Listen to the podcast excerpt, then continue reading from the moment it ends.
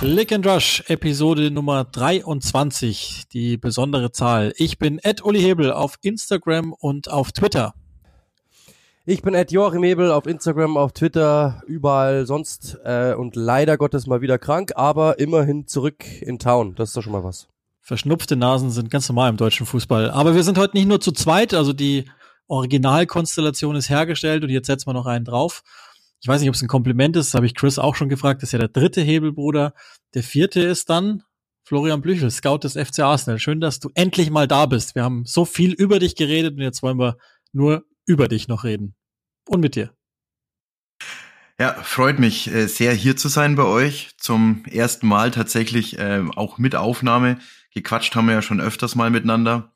Vielen Dank für die Einladung an der Stelle auf alle Fälle. Und ja, ich freue mich jetzt drauf, mit euch eine Stunde lang über die Premier League zu quatschen. Wenn dich jemand beleidigen möchte, sag noch kurz, wo wir dich finden.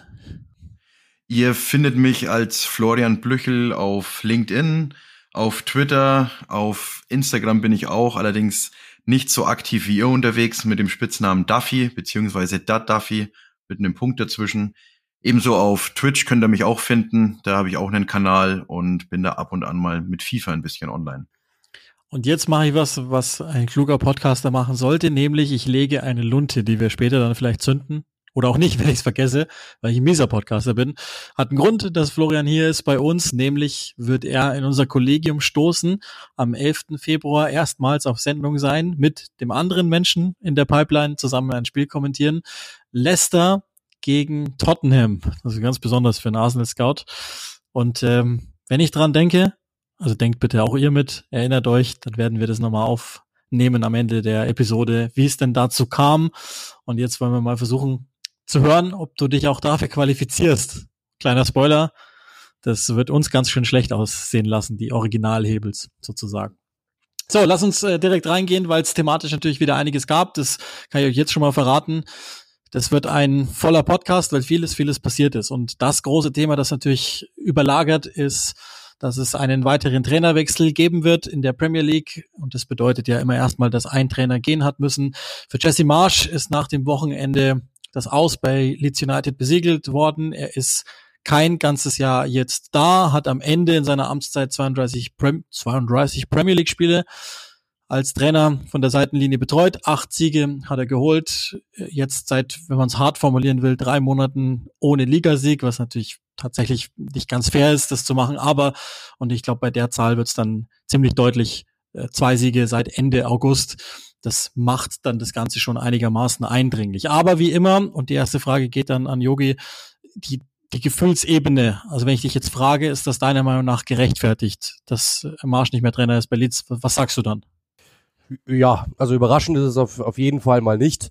Ähm, ich habe die schöne Überschrift gelesen, March didn't make it to March, ähm, was eigentlich, finde ich, ganz, ganz gewitzt ist. Ähm, er hat einen Punkteschnitt von 1,16 Punkte im Schnitt. Das ist weniger als in Leipzig zum Beispiel. Das ist weit weniger als Bielsa. Gut, da war auch Liga 2 dabei, ist klar. Ähm, trotzdem, man muss klar sagen, es sah zuletzt einfach auch äh, sportlich einfach nicht mehr nicht mehr gut aus. Also die Mannschaft hat äh, sehr intensiv Fußball gespielt, ja, aber es kam wenig bei rum.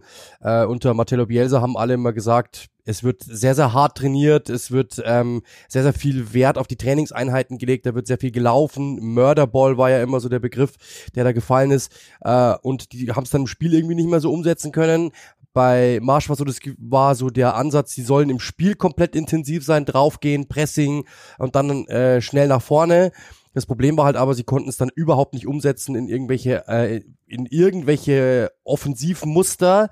Äh, ich habe letztens so schön dieses Bild bemüht, sie sind, sie fahren so schnell, dass sie irgendwann nicht mehr, nicht mehr wirklich lenken können. Und ich glaube, das ist, ist ganz gut so der Punkt gewesen. Er hat viel versucht, muss man klar sagen. Er hat viel äh, verpflichten dürfen, seine Spieler verpflichten dürfen. Er hat viel geredet. Auch das haben wir, äh, haben wir immer mal wieder gesagt, dass er sehr, sehr viel kommuniziert, sehr viel anspricht, versucht sehr viel Positivität reinzubringen, ähm, viel zu sprechen am Ende war es dann halt einfach zu viel, muss man klar sagen. Und es kam dann auch nicht mehr so gut an. Es gab nach dem Spiel dann sogar ja noch Ausschreitungen, äh, nach dem Spiel gegen Nottingham, nach diesem 0 zu 1, dass die Fans wirklich auf die Barrikaden gegangen sind. Und dann war mir irgendwie klar, dass es einfach nicht mehr weitergehen kann, dass er einfach auch nicht mehr vertretbar ist, weil man muss eine Sache sagen, sie haben Ewigkeiten in den Niederungen des Fußballs verbracht. Sie sind jetzt wieder Premier Leagueist, sie sind jetzt wieder da und sie wollen das nicht im dritten Jahr, glaube ich, sind sie jetzt. Sie wollen das jetzt nicht nicht wieder aufgeben, sondern sie müssen alles dafür tun, um drin zu bleiben und deswegen kann ich das schon verstehen, dass die Art und Weise, so wie es gelaufen ist, auch dazu führte, dass man eben sagt, hey, dieser Jesse Marsch so, so nett er vielleicht auch sein mag, das ist aber gar keine Diskussion, so, ähm, so äh, sympathisch er auch manchmal rüberkommen mag, aber seine Idee funktioniert aktuell nicht.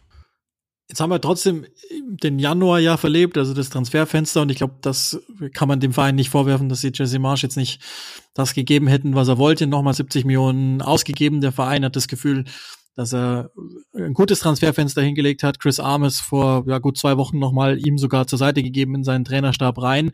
Das heißt, Flo, jetzt gibt es natürlich die Frage nach dem Zeitpunkt, ob das so sinnvoll ist. Also äh, stehen ja jetzt kurz vom, vom äh, Spiel dann gegen Manchester United unter der Woche. Okay, das ist das eine, danach kommt Everton Southampton und trotzdem kann man ja fragen, hätte man das nicht schon vor der WM sehen können oder wenigstens noch inmitten des Transferfensters, bevor man oder ist das überhaupt so? Marsch die Spieler gibt, die er braucht und wollte. Ja, das ist ja so ein, so ein typisches Szenario im Fußball, dass man dann nochmal die letzte Chance erhält. Äh, manchmal sind es auch irgendwelche Bundesliga-Vereine, die dann nochmal die Chance gegen Bayern München bekommen. Und wenn sie dann 4-5-0 auf die Mütze bekommen, dann ist es vorbei. Ähm, sicherlich hätte man an der Stelle das schon früher kappen können. Man hätte vor allem dann in dem Transferfenster nicht nochmal Spieler, die explizit auf seinen RB-Fußball ausgelegt sind, holen brauchen. Man hat's getan. Vielleicht hat man auch einen, einen Langzeitplan dahinter, dass man an dem Ganzen festhalten möchte, nur halt nicht mit ihm oder auch an ihm. Und ja, sie sind diese Marschroute eingegangen vor einem Jahr und jetzt sind sie an dem Punkt angekommen, wo sie gesagt haben, es geht mit diesem Mann an der Stelle nicht weiter. Den Kader können sie jetzt nicht ändern und deswegen sind sie halt der ja, Kaderplanung treu geblieben und haben ebenfalls wieder solche Spieler reingeholt. Jetzt bleibt es natürlich abzuwarten, welchen Trainer holen sie als nächstes ins Boot, der hoffentlich aus den Spielern, die sie geholt haben, die für diesen einen Fußball stehen und den Spielern, die halt eben schon da waren und das System Jesse Marsch nicht ganz verstanden haben, wie man das jetzt zusammenbringt und da wirklich ein funktionierendes Konstrukt draus bastelt, weil ja, lang hat man auch nicht mehr Zeit, man, man muss die Liga halten, sonst sieht man sich schneller wieder da, wo man, wo man hergekommen ist. Und das waren etliche Jahre in der Versenkung der, der Championship, ja. Bevor wir gleich dann aufs, aufs Profil kommen des Nachfolgers oder vielleicht auch die Namen diskutieren und was wir uns wünschen würden für Leeds, versuche ich nochmal kurz zusammenzufassen, was denn das System Marsch überhaupt war und was funktioniert und was nicht. Also meistens war es ein 4-2-3-1, tatsächlich mit einem sehr direkten Spiel in die Spitze, sehr mittelzentriert, glaube ich. Also da, da wollten sie Chaos stiften. Kaum Breite, recht ausrechenbar äh, und dann natürlich wahnsinnig viel Raum hinter sich. Also Restverteidigung gerade im Außenstürmerbereich war de facto nicht existent. Ähm, also wirklich fast eins gegen eins da hinten. Und dann das große Problem, dass sie zwar vorne an sich mehr Tore gemacht haben als die meisten Teams um sie rum, einerseits, andererseits dann doch nicht so rücksichtslos war, wie man sich es vorgestellt haben. Und das große Problem, sie haben im Schnitt halt fast zwei Tore pro Spiel bekommen, was natürlich viel zu viel ist. Und dann kommt noch drauf, und das ist beim Club wie Leeds wichtig, dass die Fans jetzt zum zweiten, dritten Mal recht deutlich geworden sind und einfach nicht warm wurden mit Jesse Marsch, weil ähm, ja, das die Kommunikation von ihm, die kann man gut finden, man kann sie aber auch etwas zu pathetisch finden, etwas zu stur, zu autoritär und so ein bisschen extrem äh, amerikanisch, wenn, wenn ihr versteht, was ich meine. Und so ging's mir, dass ich manchmal dachte, so, boah, ja, hab viel von dem jetzt gehört, immer wieder. Und irgendwie, glaube ich, nutzt sich sowas ab. Das, das ist halt die, die große Problematik. Ähm, Marsch hat ja dann immer wieder erzählt, ja, wir kriegen nur die Resultate nicht, die Leistungen, mit denen war er immer gut. Aber die Wahrheit ist ja eigentlich, das Einzige, was gut war, waren die, die Laufwerte, sowohl was jetzt das intensive Spiel betrifft, als auch die grundsätzliche Strecke, als auch, wenn sie mal aussichtslos zurücklagen mit zwei, drei Toren, dann haben sie mir teilweise ganz gut gefallen. Aber alles in allem war es, glaube ich, nur kurz rauspressen, so ähnlich wie wir es ja auch schon bei der bei der äh, Eingangsfolge, als er da war, gesagt haben, dass, ähm, dass das vielleicht kurzfristig funktionieren könnte, aber Entwicklung ganz, ganz schwierig wird. Jetzt ist natürlich so, dass also der Director Football äh, Victor Orta ist inzwischen der starke Mann. Kinnear hat ihn entlassen, der Chief Executive und dann auch, das ist ja noch immer mal Teil der Überlegungen bei Leeds, äh, gibt es ja eventuell den anstehenden, auf den warten wir eigentlich schon kompletten Besitzerwechsel ähm, dass da die 49ers Enterprise übernimmt, die ja jetzt schon Anteile haben und dann irgendwann mal eine Vollübernahme haben möchten, bislang Marsch unterstützt haben, was man so hört, finanziell und durchaus einverstanden gewesen sein sollen mit, mit der Art und Weise, wie er die Mannschaft verstärkt. Vielleicht haben die auch mit reingespielt, vielleicht auch nicht. Das wird die Zeit zeigen, ob er da irgendwas mal erfahren, wird aber sicherlich bei der jetzt Auswahl dann des neuen Managers eine Rolle spielen. Und jetzt geht die Frage, das machen wir dann ja immer ganz gerne an der Stelle, mal an meinen Bruder. Wie, also welches Profil brauchen wir denn jetzt für Leeds United? Welchen, welchen Typ Manager müssen die holen? Und äh, was sind so die Namen, an die du denken würdest automatisch? Ja, das ist ja, das ist ja genau der Punkt. Also äh, es gibt ja zwei Strömungen. Es gibt mit Sicherheit die eine Strömung, die sagen wird, äh, ja, wir haben so viele RB-Spieler, sagen wir jetzt einfach mal, ja, die kann man ja dann alle durchgehen der Reihe nach, wer da alles mit dabei ist. Und auch natürlich diese US-amerikanischen Spieler, also Aronson, äh, McKenney, Adamson, alles so US-amerikanische Nationalspieler. Dann hast du mit Wöber jemanden, du hast mit Christensen jemanden und so weiter und so fort. Können wir alles durchgehen. Ähm, also brauchst du rein theoretisch jemanden, der das auch versteht, der die auch versteht und der das weiterführt, weil du hast keine Vorbereitung mehr, du hast keine Möglichkeit mehr irgendwie was Großartiges zu ändern, Transferperiode ist vorbei oder du sagst halt, naja gut, wir haben jetzt äh, zweimal einen Entertainer geholt. Also das war das, was ich seit Jahren bei Leeds United aufschreibe, ist, sie schießen 1, so und so viel Tore pro Spiel, ist ja nicht schlecht, aber sie kassieren fast zwei. Ähm, dass du einfach mal sagst, okay, wir, wir gehen weg von diesem Hauruck-Fußball, wir gehen weg von diesem frühen Pressing, weil das ist das, was wir auch immer wieder gesagt haben. Das ist, wenn du, wenn du, äh, wenn es funktioniert und du den Gegner wirklich erdrücken kannst. Wir haben äh, zum Beispiel das Spiel gegen Arsenal gesehen, da hat das richtig gut funktioniert. Da sind sie draufgelaufen und Arsenal hat kaum einen vernünftigen Ball spielen können, der Zeit lang. Das Problem ist halt aber, wenn das irgendwann mal dekodiert ist, bist du komplett offen und planlos und rennst da hinten rum wie ein, wie ein Hühnerhaufen, weil halt viel eins gegen eins verteidigt wird, wie schon unter Bielsa. Da hat sich diesbezüglich wenig verändert. Und das ist halt genau der Punkt. Jetzt ist, wie gesagt, eben gibt's zwei Schulen wahrscheinlich. Der eine wird sagen, nehmt einen aus diesem Kosmos, der funktioniert, der das versteht, der äh, die sofort weiterführen kann, weil die Mannschaft ist nun mal so, wie sie ist. Ähm, und dann gibt's mit Sicherheit andere, die sagen, naja gut, das hat jetzt einfach zwei Jahre lang äh, oder drei Jahre dann fast mit solchen Trainern nicht funktioniert. Wir brauchen jetzt mal jemanden, der erstmal darauf achtet, dass wir ein bisschen tiefer stehen, der erstmal darauf achtet, dass wir vielleicht ja offensiv nicht mehr ganz so mutig draufgehen, sondern halt eher mal schauen, so aller, ich sage jetzt mal, um gutes Beispiel, Thema, das wir dann auch gleich noch haben werden, Sean Deich zum Beispiel. Also sowas in die Richtung, dass du sagst, du hast jemanden, der erstmal, äh, der erstmal mauert, der erstmal lauert, in Anführungszeichen, oder es gibt natürlich auch welche, die sagen, hey, wir brauchen, oder die brauchen jetzt jemanden, der spielerisch mal was vorantreibt und die Mannschaft hat einfach auf den nächsten äh, Schritt vorbereitet. Das wird mit Sicherheit so der Punkt sein. Gibt erste Gerüchte. Carlos Corberan ist äh, genannt worden. Äh, West Brom aktuell. Angel Posticolo ist genannt worden. Celtic. Äh, Antoni Iraola von Rayo Vallecano. Also es gibt Namen, die da fallen. Ich könnte mir auch gut vorstellen, dass da noch der ein oder andere mit Sicherheit äh, in Betracht kommt irgendwann mal.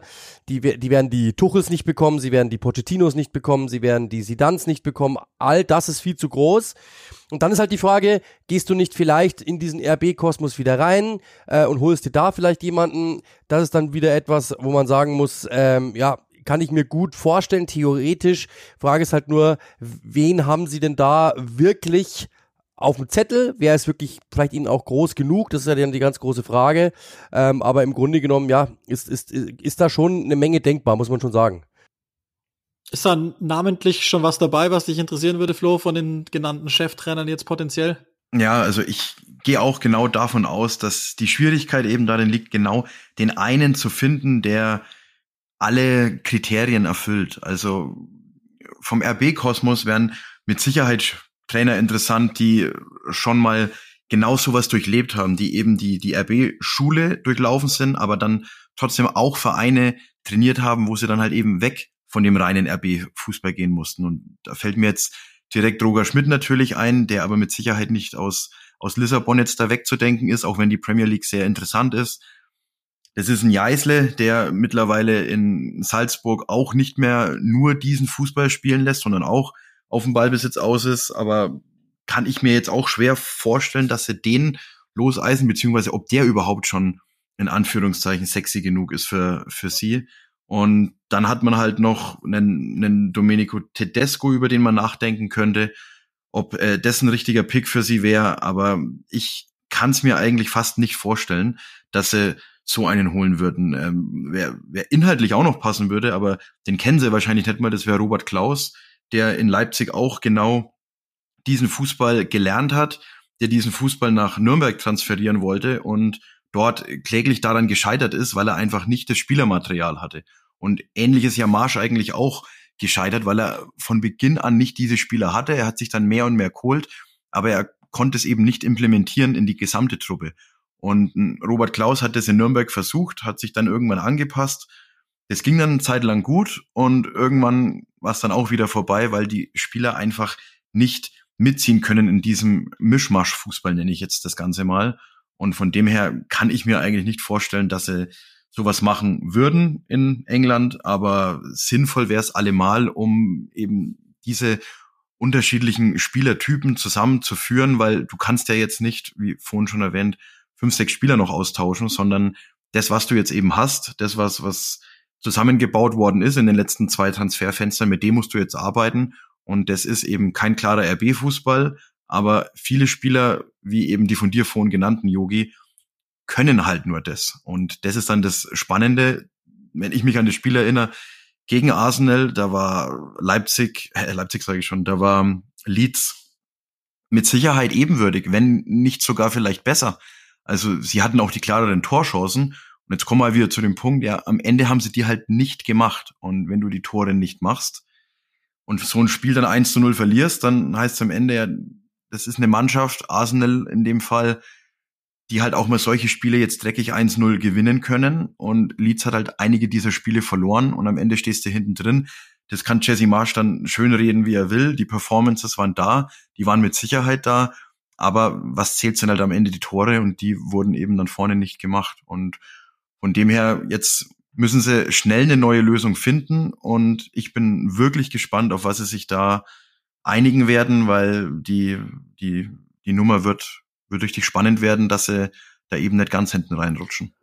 Ich meine, eines muss man ja sagen, Mischmasch-Fußball, das muss ich Marsch nicht vorwerfen lassen, dass er das gemacht hätte, sondern die sind ihm ja gefolgt. Das ist ja der Punkt. Also meiste Ballgewinne, letztes Drittel, ähm, viele Tacklings, äh, allerbeste ähm, Laufwerte, äh, meiste Umschaltaktionen, die dann auch sogar ganz oft zum Ende gingen, aber halt viele individuelle Fehler, weil sie es halt ausschließlich über Intensität geregelt haben. Und vielleicht ist das einfach nicht gut genug. Das ist ja auch nochmal spannend. Ähm, also was machen wir jetzt mit Jesse Marsch als Trainer, der jetzt Leipzig war nix, Leeds war, weiß ich gar nicht, was wir jetzt mit der Amtszeit insgesamt machen, aber wahrscheinlich auch nicht so besonders. Letztlich läuft es auf Salzburg hinaus und ich kann jetzt nicht über dozieren über über das, was bei den Red Bulls in New York lief. Das weiß ich nicht gut genug, um ehrlich zu sein. Das habe ich nur damals mit Ralf Rangnick äh, irgendwie mal erörtert und mir erzählen lassen, wie das da lief und und äh, welcher Typ das ist etc. Aber das ist ja die Frage auch nochmal, was, was machen wir mit, mit Jesse Marsh als Trainer jetzt? Also ist das einer für, vielleicht war er schon über dem Limit sogar bei Leeds vielleicht. Lass mich nochmal ganz kurz da reingehen. Und zwar, ich finde auch, dass er es absolut geschafft hat, diesen Fußball dort spielen zu lassen. Nur die Frage ist, ist dieser Fußball vielleicht in der Premier League der falsche Ansatz? Weil damit kannst du in der Bundesliga und natürlich auch in Österreich Erfolg haben. In einer Liga, die aber natürlich aus Physis oder aus der Physis heraus geprägt ist, stößt du da halt irgendwann an deine Grenzen. Du hast es vorhin dekodiert genannt. Ja, im Endeffekt, du musst dich ja nur darauf einstellen, dagegen zu halten, auch die Wege mitzugehen und schon kannst du, wenn du genauso fußballerisch limitiert bist, gegen Leeds dann das Spiel 1 zu 0 gewinnen oder auch mal 2-1. Von dem her, ich denke einfach, dass der RB-Fußball an sich in der Premier League der falsche Ansatz ist und ich kann mir aber auch vorstellen, wenn Jesse Marsch jetzt mit Jeißle einfach eins zu eins tauschen würde, glaube ich, dass Jeißle funktionieren könnte in Leeds und Jesse Marsch mit der Truppe, die er allerdings gerade in Salzburg vorfindet, wieder nicht funktioniert, weil er hat immer nur diesen Plan A. Und wenn du nur den Plan A RB-Fußball hast, bist du in der heutigen Zeit einfach, ja, zu, zu dünn aufgestellt. Und das muss er sich vorwerfen lassen. Und von dem her bin ich tatsächlich auch gespannt, was die nächste Truppe sein wird, an die er sich heranwagen wird. Jetzt füge ich euch beide mal zusammen. Ähm, Patrick Bamford hat ihn kritisiert nach dem Spiel, da war er noch nicht entlassen, meinte, wir hätten öfter hinterlaufen müssen, wir hätten die Verteidiger mehr nach hinten ziehen müssen. Äh, wir haben nur eins gegen eins gespielt im Endeffekt und zwar im Stellungsspiel. Das heißt, wir haben nie irgendwie jemanden nach hinten gezogen, wir haben nie jemanden aus der Reserve gelockt und so weiter was jetzt wiederum Patrick Bamford zur Kritik geworden ist. Aber man muss ja schon sagen, das, was Uli gemeint hat eben davor, dass sie sind ihm ja schon gefolgt. Das stimmt, sie haben gemacht, was er wollte, aber so richtig überzeugt hat's nicht gewirkt. Das muss man schon sagen. Also äh, sie haben jetzt irgendwie, für mich hat das öfter mal auch so gewirkt, als wären das Roboter, die halt einfach ausführen und blind dahin laufen, weil er sie halt peitscht, aber mitgedacht hat irgendwie keiner. So hat, so hat sich's für mich irgendwie angefühlt. Ähm, jetzt zum, zu, den, zu den anderen, zur anderen Frage. Also with all due, due respect, wie der Engländer sagt, äh, in, in Salzburg werde ich wahrscheinlich sogar Meister mit der Mannschaft. Also ja, natürlich, er hat das sehr gut gemacht und die, die schwärmen von ihm alle, brauchen wir überhaupt nicht drüber diskutieren. Aber man muss schon sagen, in Leipzig war es mit einer sehr, sehr guten Mannschaft sehr enttäuschend. Und in der Premier League haben wir gerade gesagt, warum hat es auch nicht funktioniert. Jetzt kann man sagen, naja gut, äh, Leeds ist auch schwierig, das stimmt auch. Also es ist A natürlich ein ist ein schlafender Riese, die Erwartungen sind gleich da, du musst was implementieren, ähm, du musst irgendwie versuchen, da sofort dein, dein, dein Spielstil irgendwie rein zu. Das ist alles nicht so einfach. Du hast die zwei besten Spieler verloren mit Rafinha und Kerman Phillips. Das ist alles nicht so einfach, brauchen wir nicht darüber diskutieren. Aber die Mannschaft ist bedeutend besser als die Tabellensituation es momentan aussagt. Das muss man klar sagen. Und die dürften mit dieser Mannschaft, also da sind ja wirklich hochdekorierte Spieler dabei, die dürften mit dieser Mannschaft, und die hat er sich so ausgesucht, ja, also es sind alle Spieler, die er so wollte, ähm, die dürften da nicht unten drin stehen. Und das ist halt genau das Ding. Das, deswegen muss man ihnen schon ankreiden. Und wie du es eben gesagt hast, wie der Flo es eben gesagt hat, die Idee ist ja, ist ja zu erkennen gewesen, die wurde auch ausgeführt, aber ich glaube, dass sie in der Premier League einfach nicht auszuführen ist auf dem Niveau, weil, das habe ich auch ja vorher schon, schon angedeutet, das funktioniert, fünf Minuten, dass du den Gegner mal unter Druck setzt, wenn der vielleicht auch mal sich ein bisschen zurücklehnt und denkt, jetzt habe ich ein 1 zu 0, dann, ähm, dass du dann drauf gehst und der Gegner sich denkt, oh, jetzt muss ich wieder anlaufen und dass er da vielleicht nicht gleich, nicht gleich in diesen, Mo in diesen Modus kommt zu sagen, okay, jetzt bin ich bei 100 Prozent. Das kann ich mir gut vorstellen. Aber im Grunde genommen ist es halt schon machbar, weil man muss halt auch sagen, dieses, dieses Pressing ist natürlich in Salzburg machbar, ganz überspitzt formuliert, weil diese Spieler natürlich ein anderes Tempo gehen können als der durchschnittsösterreichische Bundesligaspieler. Aber in der Premier League sind die alle technisch ausgebildet, die schieben den Ball nach rechts, die schieben den Ball nach links, schieben ihn nach vorne und plötzlich sind die durch. Und das ist halt oftmals der Fall gewesen. Dann auch individuelle Fehler. Die Mannschaft ist dann erwischt worden bei eben genau diesen Momenten, so quasi, hey, wir haben hinten gar nicht mitgedacht. Wir waren so mit vorne drauflaufen beschäftigt.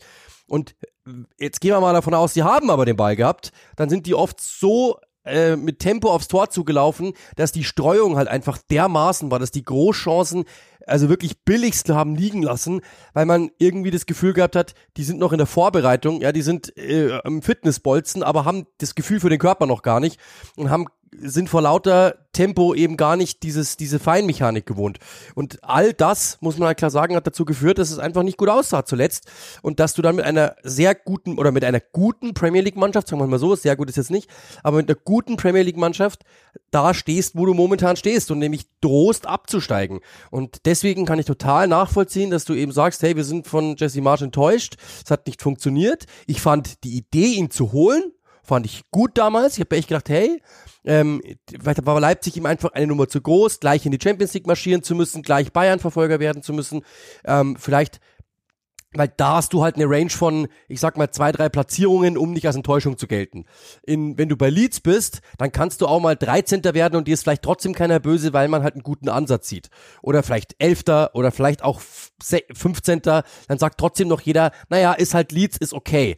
Das, dass da vielleicht aus dieser, ja, Drucklosigkeit, äh, dachte ich, ähm, etwas entwickeln kann. Das Problem war, er hat sich den Druck halt selber gemacht, indem es nicht funktioniert hat. Und dann kommt nämlich schon dieser Leeds Bounce, dass alle sagen, hey, das ist Leeds United, wir dürfen nicht wieder absteigen. Und dann ist natürlich auch vollkommen egal, welche Spieler verpflichtet worden sind, ob das seine Spieler waren, sondern diese Mannschaft darf einfach nicht absteigen, weil Uli hat ja auch gerade gesagt, da, da steht ein Verkauf an, da steht eine Veränderung an, whatever. Der Besitzer ist jetzt auch nicht irgendwie äh, der reichste Mensch der Welt oder so, der ist mit Sicherheit reich, brauchen wir nicht reden, aber dem, dem schadet dieser Wertverlust nach, ein, eines, nach einem Abstieg logischerweise auch, brauchen wir auch nicht drüber diskutieren. Der kann sich das einfach nicht leisten. Das kann sich keiner leisten, das will sich keiner leisten und du hast natürlich auch weniger Einnahmen in Liga 2 und so weiter. Brauchen wir, haben wir alles zehn Pausen mal durchgekaut.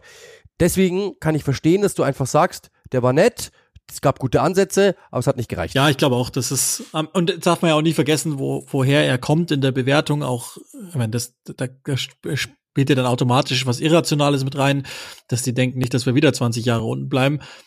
Er ließ diese Mannschaft halt rumpeln und vorher war wenigstens äh, dazu noch sehr viel spielerisches Element und ganz viel Liebe für Marcelo Bielsa, der ja auch immer noch mal wieder im auftaucht im, im äh, Kreis der möglichen Nachfolger.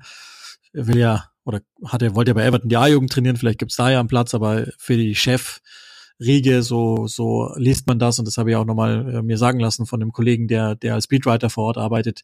Da ist zu viel passiert zwischenmenschlich zwischen den handelnden Personen und Marcelo Bielsa, also das wird's eher nicht werden. Es läuft drauf hinaus, die Namen sind ja schon teilweise äh, angeklungen, machen wir dann, wenn es soweit ist, aber Carlos Carbaran ist jemand, der unter Bielsa in der U23 gearbeitet hat, da einen ähnlichen Stil ähm, ja, hat spielen lassen. Dann ging es weiter für ihn zu Huddersfield. Die hat er fast in die Premier League geführt mit einem ganz anderen Ansatz, also äh, defensiv zu und dann nach vorne einfach nur ähm, gezielt umschalten, also nicht so viel Hauruck.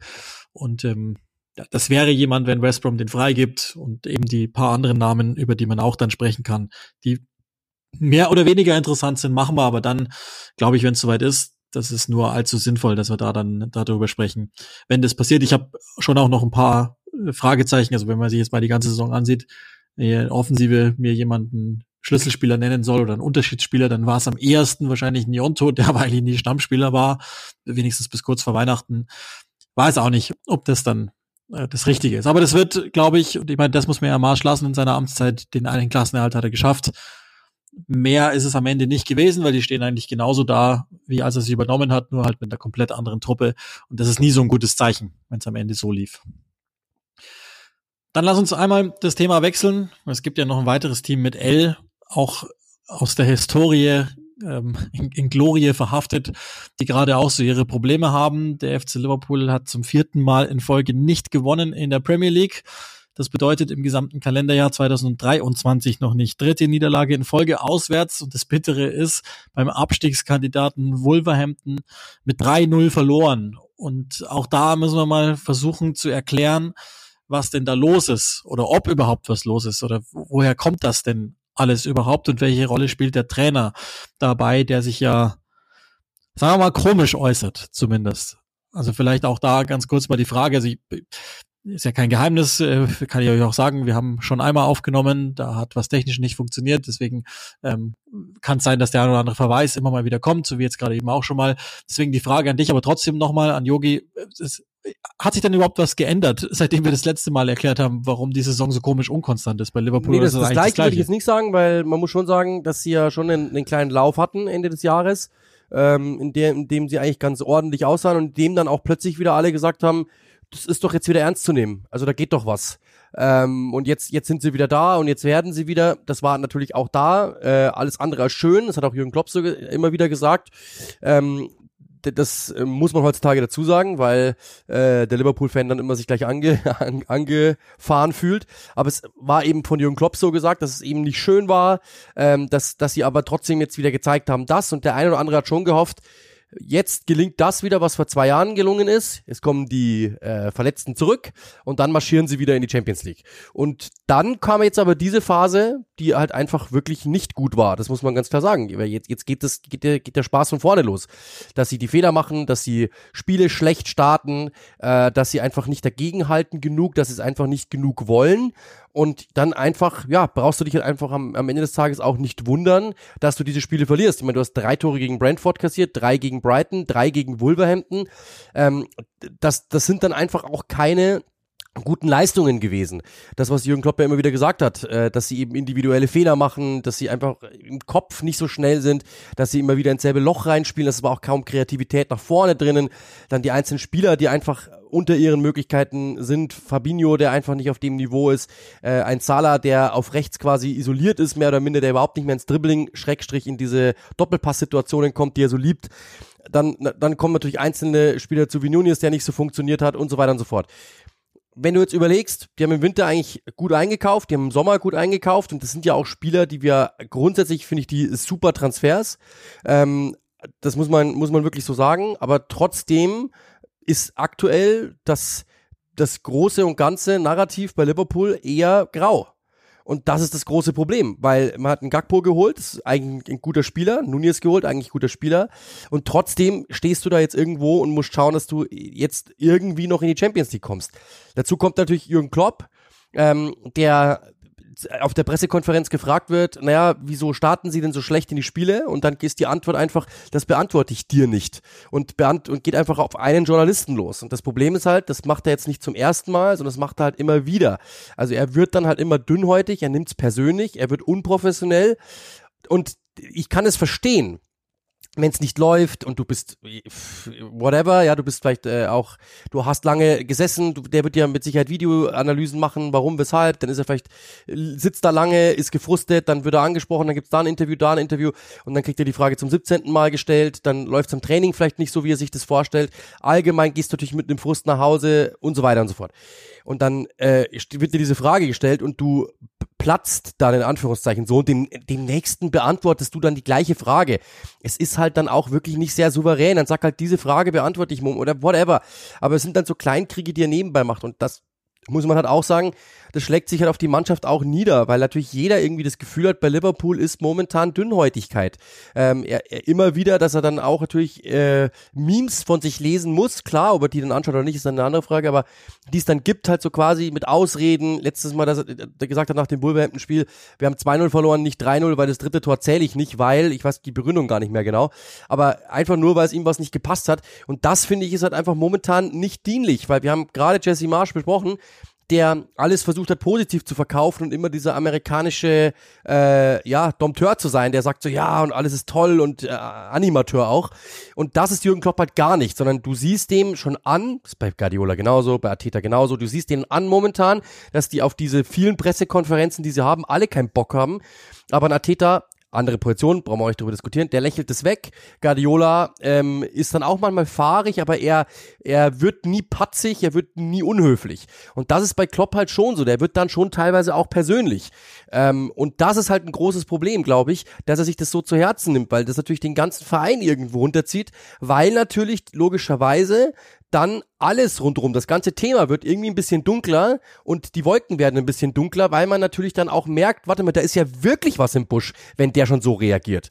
Und dann wird es natürlich alles auf die Mannschaft wieder logischerweise irgendwann zurückkommen und die können momentan einfach auch nicht befreit sein, weil natürlich jeder, also ich, ich stelle mir jetzt gerade mal vor, ich bin ähm, Liverpool-Spieler, ich bin jetzt zum Beispiel Liverpool-Spieler und ähm, gehe gerade irgendwie raus ja, also ich, ich gehe jetzt raus auf die Straße oder ich gehe jetzt in ein Stadion rein. Ich weiß doch schon ganz genau, dass alle Kameras auf mich sind. Ich weiß ganz genau, was die Fragen sein werden. Nämlich, momentan läuft's bei euch nicht, warum nicht? Und das macht's halt, oder, oder zum Beispiel, sie werden gefragt, euer Trainer hat gesagt so und so.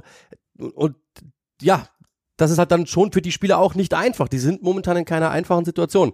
Und deswegen, ähm, ja, ich glaube, dass Jürgen Klopp jetzt einfach versuchen muss, das ist schwierig in der aktuellen Phase, ähm, aber er muss, glaube ich, einfach versuchen, rauszuzoomen, ich habe diesen Begriff letztens gehört, finde ich ganz gut, rauszuzoomen, einen Schritt zurückzugehen und zu sagen, wo sind wir jetzt eigentlich gerade?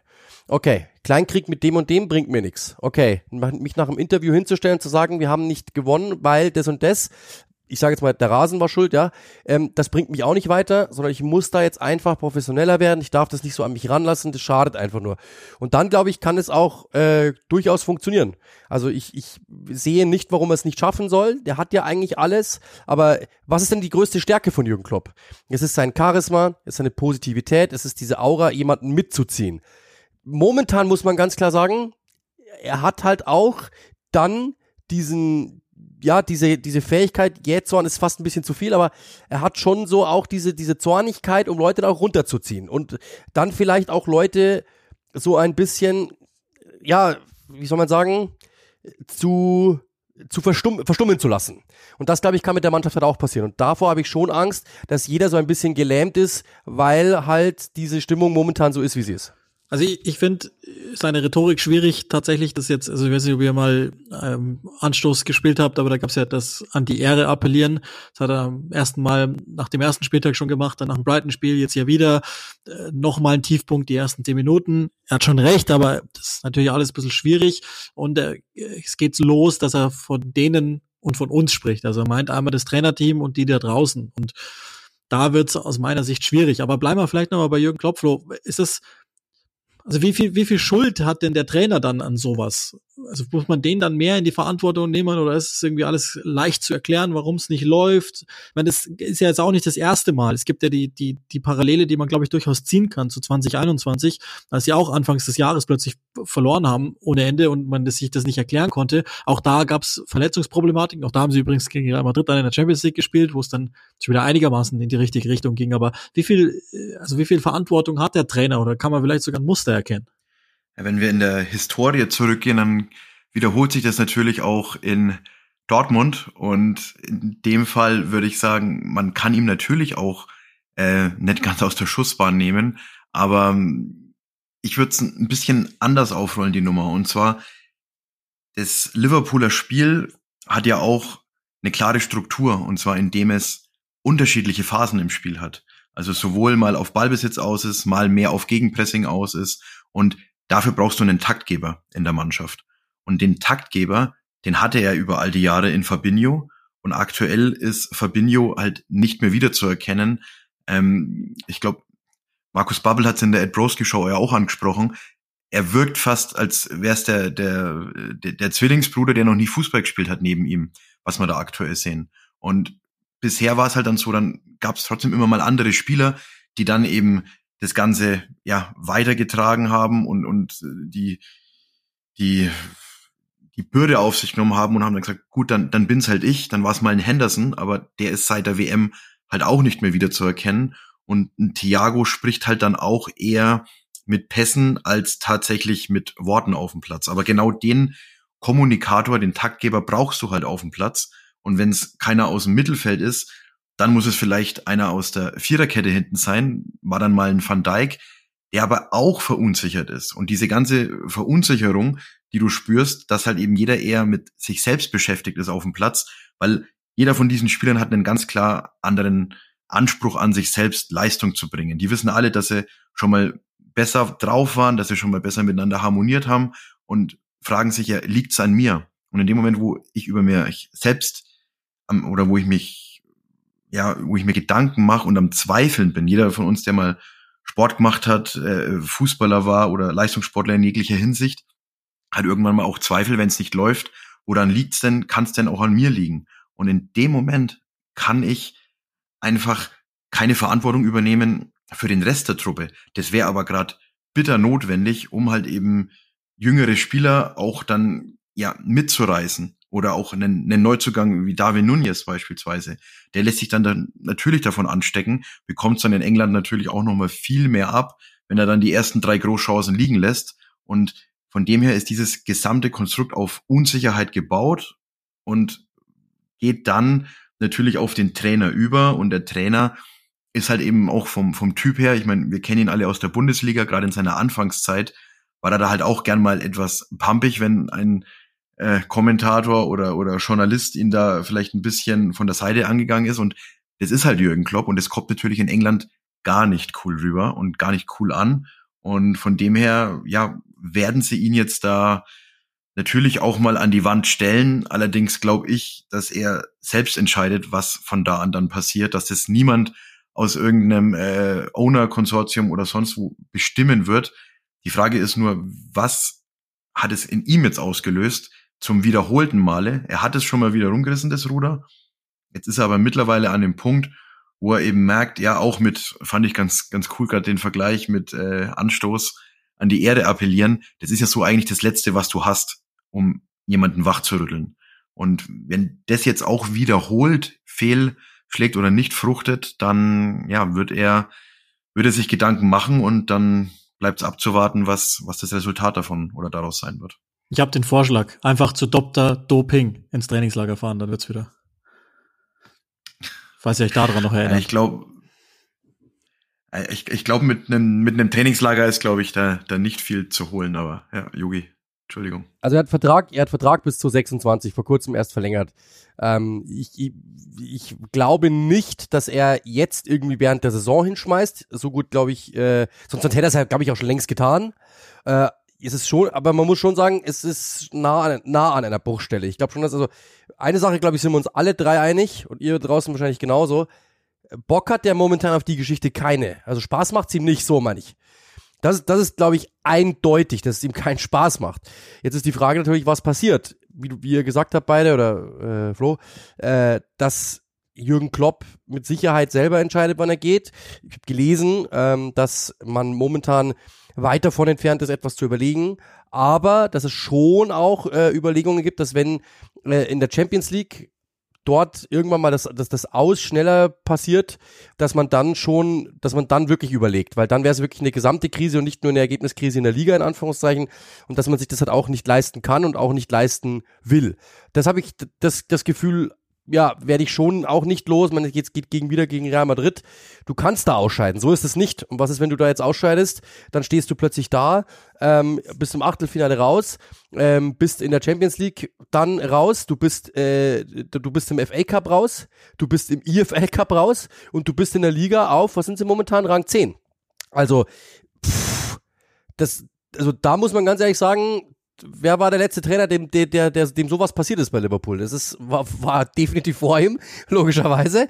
Aber ja, also das ist natürlich schon nicht gut. Und da muss er mit Sicherheit überlegen, ähm, wie das wie das funktioniert. Ich glaube einfach, dass er ähm, da jetzt wirklich einfach ein bisschen Ruhe reinbringen muss. Sie brauchen einfach, es ist so dumm es klingt, sie brauchen einfach Ergebnisse. Das ist einfach saublöd. Sie hat, sie waren auf einem sehr guten Weg. Ich habe auch gedacht, oh jetzt geht das wieder los. Ja, die die rollen jetzt wieder. Okay, die kommen von hinten nach und jetzt ist es wieder so. Damit hätte ich echt ehrlich gesagt nicht gerechnet, dass es so ist.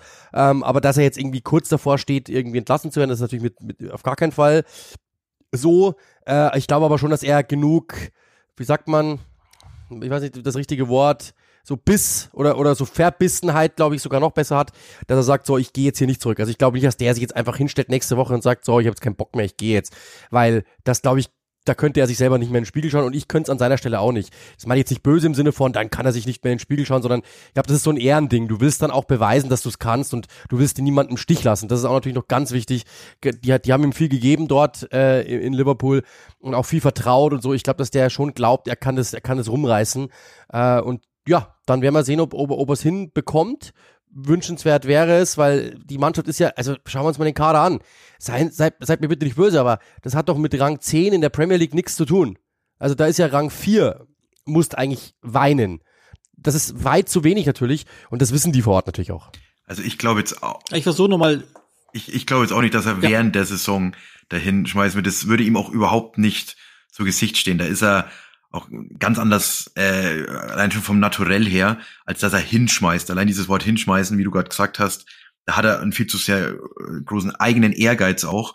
Er hinterfragt sich halt, warum kommt er einfach aktuell nicht dahin, dass die Spieler das abrufen können, was sie eigentlich können. Und von dem her, äh, ja, ich kann mir gut vorstellen, dass er in sich gehen wird und überlegen wird, warum reagiere ich auch gerade so, weil dieser Spaß, den du gerade angesprochen hast, ist ja auch ein essentielles Gut, was er mit sich bringt, um die Spieler mit sich zu reißen. Also im Endeffekt muss er an sich wieder arbeiten und was anderes nach außen ausstrahlen. Vielleicht tut er das auch im Training. Vielleicht hat er das in den paar Wochen, als es wieder lief.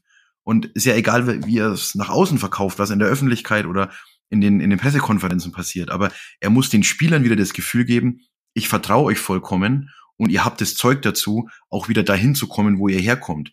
Was dann halt natürlich gar nicht gut ist, ist, wenn alle drei Tage wieder irgendwie im, im Athletic drin steht oder in der Sun, ja, sie wollen unbedingt Bellingham holen. Weil dadurch macht es natürlich jedem zentralen Mittelfeldspieler, ja, wir sind nicht genug und die einzige Rettung muss jetzt ein Spieler von außerhalb sein. Und deshalb ist es diese Kommunikation, was ja seine ganz große Stärke ist, nicht nur zwischen den Spielern, sondern auch im kompletten Staff, das muss er wieder herstellen und das wird er auch bis zum Ende der Saison machen.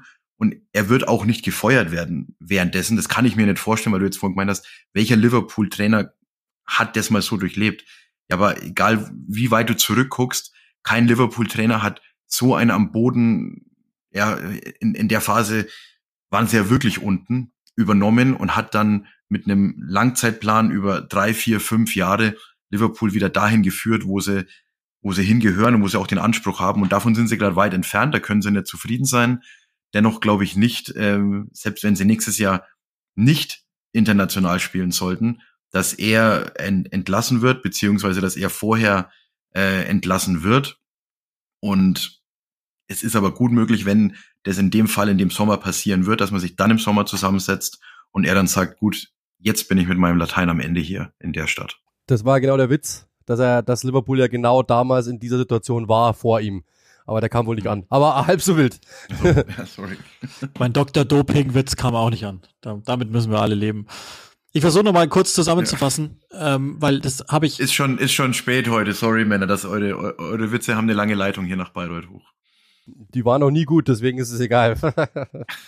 Ich versuche nochmal schnell kurz zusammenzufassen. Ich bin ja dann auch noch ins Studio gebeten worden zu Sky Sport News, um, um mal rauszufinden, was ist Klopps Schuld und was ist, äh, sind Dinge, die man nicht so sehr beeinflussen kann, um mal zu erklären, warum es gerade nicht läuft bei, bei Liverpool. Ich versuche es in aller Kürze, weil wir schon weit fortgeschritten sind, auch in der Zeit. Also, es gibt ein paar Dinge, auf die hat er keinen Einfluss. Verletzungen zum Beispiel. Van Dijk fehlt ja zum Beispiel und auch wenn er jetzt nicht so überragend gut aussah, ist es natürlich schon nochmal wahnsinnig wichtig, dass der mit dabei ist. Warum?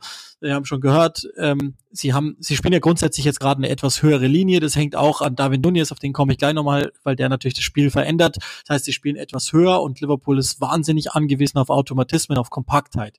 Die kann sich aber natürlich nur einstellen, wenn alle gesund sind. Da fehlen jetzt einige, eben Van Dijk, jetzt wieder Konate neuerlich es waren eigentlich nie die ganze Zeit die Spieler ähm, verfügbar. Dann haben wir schon gesagt, Fabinho ähm, ist ja eigentlich jetzt ein Thema der ganzen Saison ist einfach nicht der gleiche. Henderson ist nach der WM, hat Flo auch schon gesagt, ziemlich schwach. Thiago ist gerade der wichtigste Spieler Two-Way, also für beide Seiten, defensiv wie offensiv, was vieles sagt, weil es eigentlich halt nicht der große Aggressor ist. Und dann, ähm, weil sie eben so weit nach vorne aufrücken, ist wahnsinnig viel ähm, im gegnerischen Zehnerraum äh, zu machen die Kontersicherung, die überhaupt nicht funktioniert. Sie kriegen mit die meisten Torschüsse und dann auch letztlich Tore nach Kontern. Dazu kommen nochmal individuelle Fehler und auch das ist nochmal Grund, warum auch Van Dijk zum Beispiel nicht so gut aussah, weil wenn da so viel Platz zwischen Mittelfeld und Abwehrreihe ist, dann muss natürlich irgendwas passieren. Das heißt, die Aggression kommt aus der Abwehr, dann ist ohne die Qualität, die Van Dijk wenigstens noch individuell hat, auch wenn dessen Werte in den Keller gegangen sind, dann ist natürlich logisch, dass wenn einer raus muss, dann ist das wieder zu überspielen. Und da gibt's dann schon mal ganz, ganz viele Gegentore. Sie sind ja so oft allein in Rückstand geraten, was da natürlich immer wieder schwierig ist in der Hypothek, sei es auch mental oder auch einfach nur was, was so grundsätzlich, das Spiel dauert halt nur, nur mal 90 Minuten wieder aufzuholen, kriegen deutlich mehr Torschüsse im Schnitt wenn man jetzt mal anguckt und untersucht, was äh, gegen den Ball zum Beispiel so läuft. Aber inzwischen auch mit dem Ball wenn David Nunez erfordert natürlich einen Zuschnitt auf sich. Das heißt, sie spielen ähm, einfach insgesamt deutlich schneller und, und mehr hinter die Kette, wollen direkter sein. Heißt, Mohamed Salah ist automatisch nicht so viel am Ball, wie er sein wollte, hat deutlich geringere Nutzungswerte als in den Vorsaisons. Das wiederum kann man dann ähm, runterbrechen auf die Torschüsse, dann letztlich auf die Tore. Und so sieht der auch einigermaßen sterblich aus. Das sind auch so Dinge, die dann mit dazukommen. Dann kommen die Neuen mit rein, die natürlich dann auch nicht so 100 Prozent gleich von vornherein äh, eben starten. Ich habe immer noch keine Ängste, dass Gakpo funktionieren wird. Das sah jetzt auch schon wenigstens zehn Minuten lang ganz okay aus. Aber das sind alles so Gründe, glaube ich, die man mit anführen muss. Für die Verletzungen kann Klopp nichts. Da bin ich nach wie vor dabei und dass dann gewisse Automatismen nicht funktionieren und nicht so schnell funktionieren. Selavi, die ersten zehn Minuten gegen, gegen die Wolves, er sagt ihnen sicherlich nicht, lass einfach mal Kunja im Strafraum stehen, fünf Minuten lang gefühlt und lass den einfach die Flanke reinbringen. Das sagt er ihnen nicht. Aber was ich erwarte ist, der Punkt der Kontersicherung, dann möchte ich von ihm, dass er ein System einzieht, mit dem sich alle wohler fühlen, mit dem man einfach durchkommt. So wie Ten Hag zum Beispiel bei Manchester United, der hat gemerkt, okay, ganz so weit sind wir noch nicht, dann erwarte ich von einem Trainer, von einem Trainerteam, dass sie es schaffen. Man kann ja auf, auf den etwas direkteren Ansatz, weil man jetzt den, den Spieler Nunez drin hat, kann man ja gehen. Das ist ja durchaus auch sinnvoll. Aber dann muss man halt Mechanismen einbauen in eine Mannschaft, die dann dafür sorgt, dass sie halt nicht 2,2 Torschüsse im Schnitt mehr kassieren. Dass sie halt nicht andauernd in jeden Konter reinlaufen und schon wieder einkassiert oder dass eine Art von Spielmanagement einfach mal drin ist, Spielkontrolle drin ist und das von Beginn an. Das erwarte ich mir schon von einem Trainer und das sind auch Vorwürfe, die man, glaube ich, Klopp machen muss. Er hat sich ja mit Attitüde erklärt, das ist auch einigermaßen nachvollziehbar für mich, aber ähm, dann muss er halt auch ja einwirken. Das, das ist der Grund, warum er einer der weltbesten Trainer ist. Er hat es ja mehrfach gezeigt, dass es auch innerhalb einer Saison kann, aber das sind natürlich Punkte, die, die man erwarten muss von Jürgen Klopp. Okay, dann gehen wir weiter, was das Thema betrifft und gucken ganz kurz in den Meisterschaftskampf. Ich habe ja angekündigt vor drei Wochen, deswegen hat es erstaunlich gut geklappt, dass ich ab sofort immer frage, wird Arsenal denn Meister? Aber heute frage ich es nicht meinen Bruder, sondern heute frage ich es den Scout des FC Arsenal. Und ich kann jetzt die Frage stellen, werdet ihr denn Meister? Ja, äh, wünschenswert ist es, aber äh, in die Zukunft kann ich natürlich auch nicht blicken.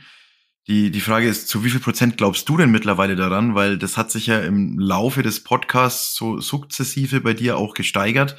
Lange äh, noch nicht wirklich daran geglaubt. Vielleicht am, am Samstagabend auch mal wieder ein bisschen weniger daran geglaubt und am Sonntag dann auf einmal wieder doch, weil Manchester City die Punkte liegen lässt. Von dem her gebe ich die Frage einfach mal kurz zurück und dann können wir das Ganze ja nochmal vertiefen. Klassische Fußballertaktik. Also ich bin inzwischen bei, bei 90 Prozent und ich sage euch warum. Ich habe das Gefühl, es gibt bei Arsenal nicht so viele Ausschläge nach oben wie bei Manchester City. Sprich, die hauen jetzt nicht reihenweise Gegner weg, was bei City ja durchaus passieren kann, dass die mal in einem Monat einfach mit äh, vier plus Toren ihre Spiele gewinnen. Aber es gibt halt weniger Ausschläge nach unten.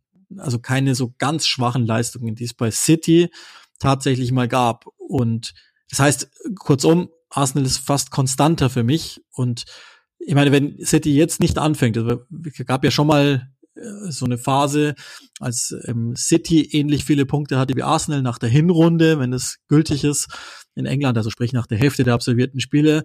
Äh, da, da, da war Liverpool vorne und äh, City war in der Verfolgerrolle und dann haben die plötzlich jetzt so im Februar angefangen, Spiele zu verlieren und City hat gepunktet, gepunktet, gepunktet, keine Fehler mehr gemacht, keine Gegentore mehr kassiert und jetzt hat ja Arsenal vorgelegt gegen Everton und City verliert dann gegen Tottenham. Und das ist ja dann auch nochmal ganz interessant. Das, das, es war ja kein, kein schlechtes Spiel von Arsenal in dem Sinne.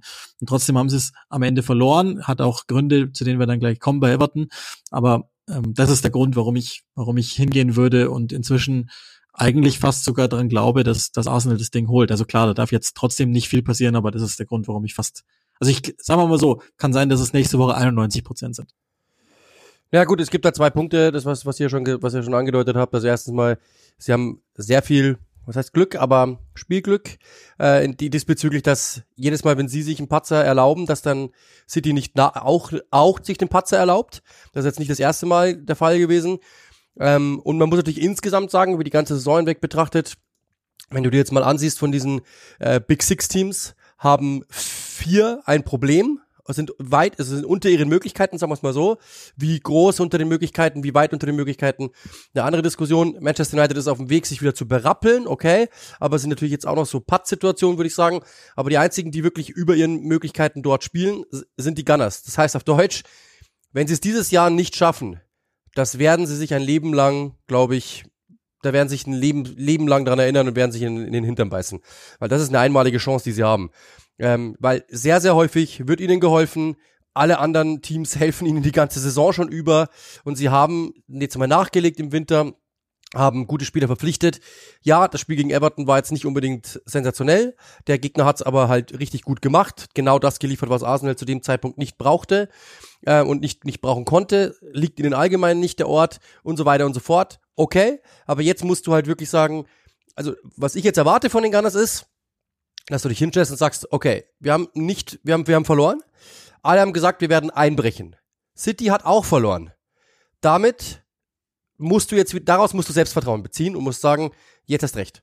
Und dann ist es mit Sicherheit möglich, aber auf der anderen Seite fünf Punkte Vorsprung, also pff, uneinholbar ist es nicht. Ähm, wie du, wie Uli gesagt hat, komplett richtig, der, der Satz ist richtig, viel darf nicht passieren. Also City hat's ja noch in der eigenen Hand. Ich meine, die, die Spiele stehen ja noch aus. Fangen wir mal so an. Auf der anderen Seite, was macht es mit einem Fußballer, wenn du die Chance gestern siehst, wir können jetzt endlich mal rankommen und dann hast du eine erste Halbzeit, in der du gefühlt dem Gegner 20 Prozent den Ball lässt und trotzdem führen die 1-0. Und du selbst keine wirkliche Torchance dir erspielst oder keine klare Torchance dir erspielst. Ein Haaland, der, wenn es dann eben so eng da vorne ist und ein Romero ihm gegenübertritt von Minute eins an mit den gefletschten Zähnen und ein Messer noch zwischen den Zähnen und ihn dann in der zehnten Minute war das, glaube ich, einmal aus den Latschen tritt, ist natürlich auch ein ein, ja, ein Gefühl für die komplette City-Truppe, was, was können wir anders machen? Woran liegt's? Dann kommt in der 60. Minute ein De Bruyne rein und ändert das ganze Spiel. Und zwar macht jeden einzelnen Spieler 20 Prozent besser. Ein Alvarez, der am in der ersten Halbzeit eigentlich gar nicht stattgefunden hat, überhaupt gar keine Bindung zum Spiel hatte da auf der 10, kommt dann auf einmal ins Spiel, hat den Abschluss, geht knapp vorbei. Am Ende des Tages hätte City natürlich auch noch ein Tor machen können, machen sie aber nicht. Die Punkte bleiben gleich. Arsenal auf der anderen Seite verliert ein Spiel in Everton, wo keiner damit eigentlich rechnet, dass du verlieren kannst. Und dennoch wusste es selbst auch wieder Arteta, es ist unangenehm hier zu spielen. Und auch da von Minute eins an waren die hellwach, die waren bissig, die waren griffig und haben dann auch mit der Einstellung auch einen Calvert Lewin, der gearbeitet hat ohne Ende, wo natürlich die Gunners dran waren und ihn holen wollten, hat sich gedacht, hier, das ist heute meine Bühne, ich zeig, was in mir steckt. Im Vergleich, wahrscheinlich hat er alle anderen Leistungen in der Saison zusammengepackt, nicht so gut gespielt wie in, in dem einen Spiel. Dazu kam ein Onana, hat ein Kollege aus England zu mir gemeint, der war Inspector Gadget mäßig unterwegs, der war gefühlt überall auf dem Platz im Mittelfeld. Der Ödegaard hat gar keinen Raum und Zeit gehabt, genauso wie, wie Chaka sich mal aufzudrehen zwischen den Linien. Die wurden permanent unter Stress gesetzt, die wurden getackelt, die wurden gechallenged, wie der Engländer sagt, und jede dieser Aktionen wurde im Goodison Park von den Fans gefeiert, egal ob das an der eigenen äh, äh, Torauslinie war oder im, im letzten Drittel des Gegners, wo eine Grätsche gekommen ist. Und das hat die alle gepusht. Everton hat das Spiel zu Recht gewonnen. Natürlich hätte man mit gut Glück irgendwie auch wieder einen Punkt mitnehmen können. Da hätten sie gesagt, ja, das ist jetzt die Meistermannschaft. Auf der anderen Seite zeigt sich, finde ich, jetzt der Charakter einer Mannschaft, der dann sagt, okay, wir haben nicht schlecht gespielt, wir haben ja einen Punkt verliert, äh, einen Punkt liegen lassen, beziehungsweise drei. Und jetzt kommt es halt eben darauf an, wirklich Charakter zu zeigen, daran anzuknüpfen und nächste Woche einfach wieder Vollgas zu gehen und den, diese, diese Selbstverständlichkeit, die eigentlich Manchester City immer ausgemacht hat, die Manchester City aber in dieser Saison fehlt, allen anderen Vereinen, also wir haben ja gerade über Liverpool gesprochen, brauchen wir nicht drüber reden, da ist ja eher noch Manchester United äh, eine Mannschaft, die diese Selbstverständlichkeit durch den, durch den Trainer an den Tag legt. Und von dem her ist natürlich Arsenal momentan da ein Stück weit vorne und jetzt gilt es das Ganze halt dann eben auch, ja, weiterzuführen und die, die Punkte so einzusammeln, dass du halt immer einen schönen kleinen Puffer hast, der dich auch wirklich nicht nervös werden lässt, weil das ist eigentlich die einzige Gefahr, die ich in der jungen Truppe sehe. Auf der anderen Seite haben wir ja mit einem gewissen Altersdurchschnitt jetzt das Ganze auch ein bisschen angehoben, um da auch etwas äh, Ruhe in, in kniffligen Situationen in die Kabine reinzukriegen. Bevor wir kurz die Ausfahrt, wir haben ja den Kommentator dankenswerterweise in der Leitung zu Everton nehmen, noch zwei kurze Gedanken zu Manchester City, ähm, damit wir dann diesen, also wird ja, läuft ja eh alles auf dieses Wahnsinnsspiel im März raus, auf das ich mich wirklich sehr, sehr freue, weil das FA Cup Spiel, glaube ich, noch nicht so ganz viel Aufschluss darüber gegeben hat, wer denn wirklich das Team ist. Aber Ateta gegen Guardiola mit bester Mannschaft, da freue ich mich sehr drauf, muss ich sagen. Ähm, wie gesagt, bevor wir kurz dann zu Everton noch gehen, ähm, also bei City ist so, ich habe und City äh, besprechen wir dann auch gleich nochmal ähm, aus anderen Gründen. Bei denen ist das jetzt das zweite Mal gegen Tottenham. Es soll ja angeblich, hat auch da Guardiola schon mal an die Ehre appelliert, ähm, beim, nach dem letzten Spiel in der, in der Halbzeitpause, dass er denen gesagt hat, ey, so nicht, ihr könnt nicht hier einfach Manchester City und, und unseren Prozess für selbstverständlich nehmen, sondern ihr müsst rausgehen und müsst es auch wirklich bringen.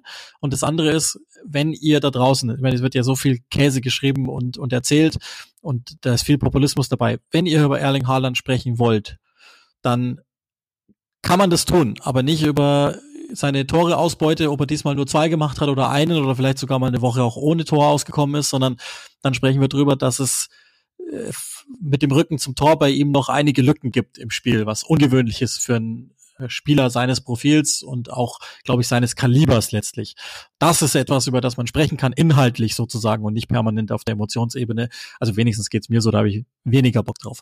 Und dann lass uns Punkt, genau. Oder Ausrufezeichen. Ein Satz, ein Satz noch, ein Satz dazu noch, weil, und dann genau in solchen Spielen, das ist nämlich die Antwort auf die Frage, die im Internet gestellt worden ist, warum trifft er in großen Spielen nicht? Weil du in großen Spielen gegen große Gegner oft mit dem Rücken zum Tor agieren musst, deswegen.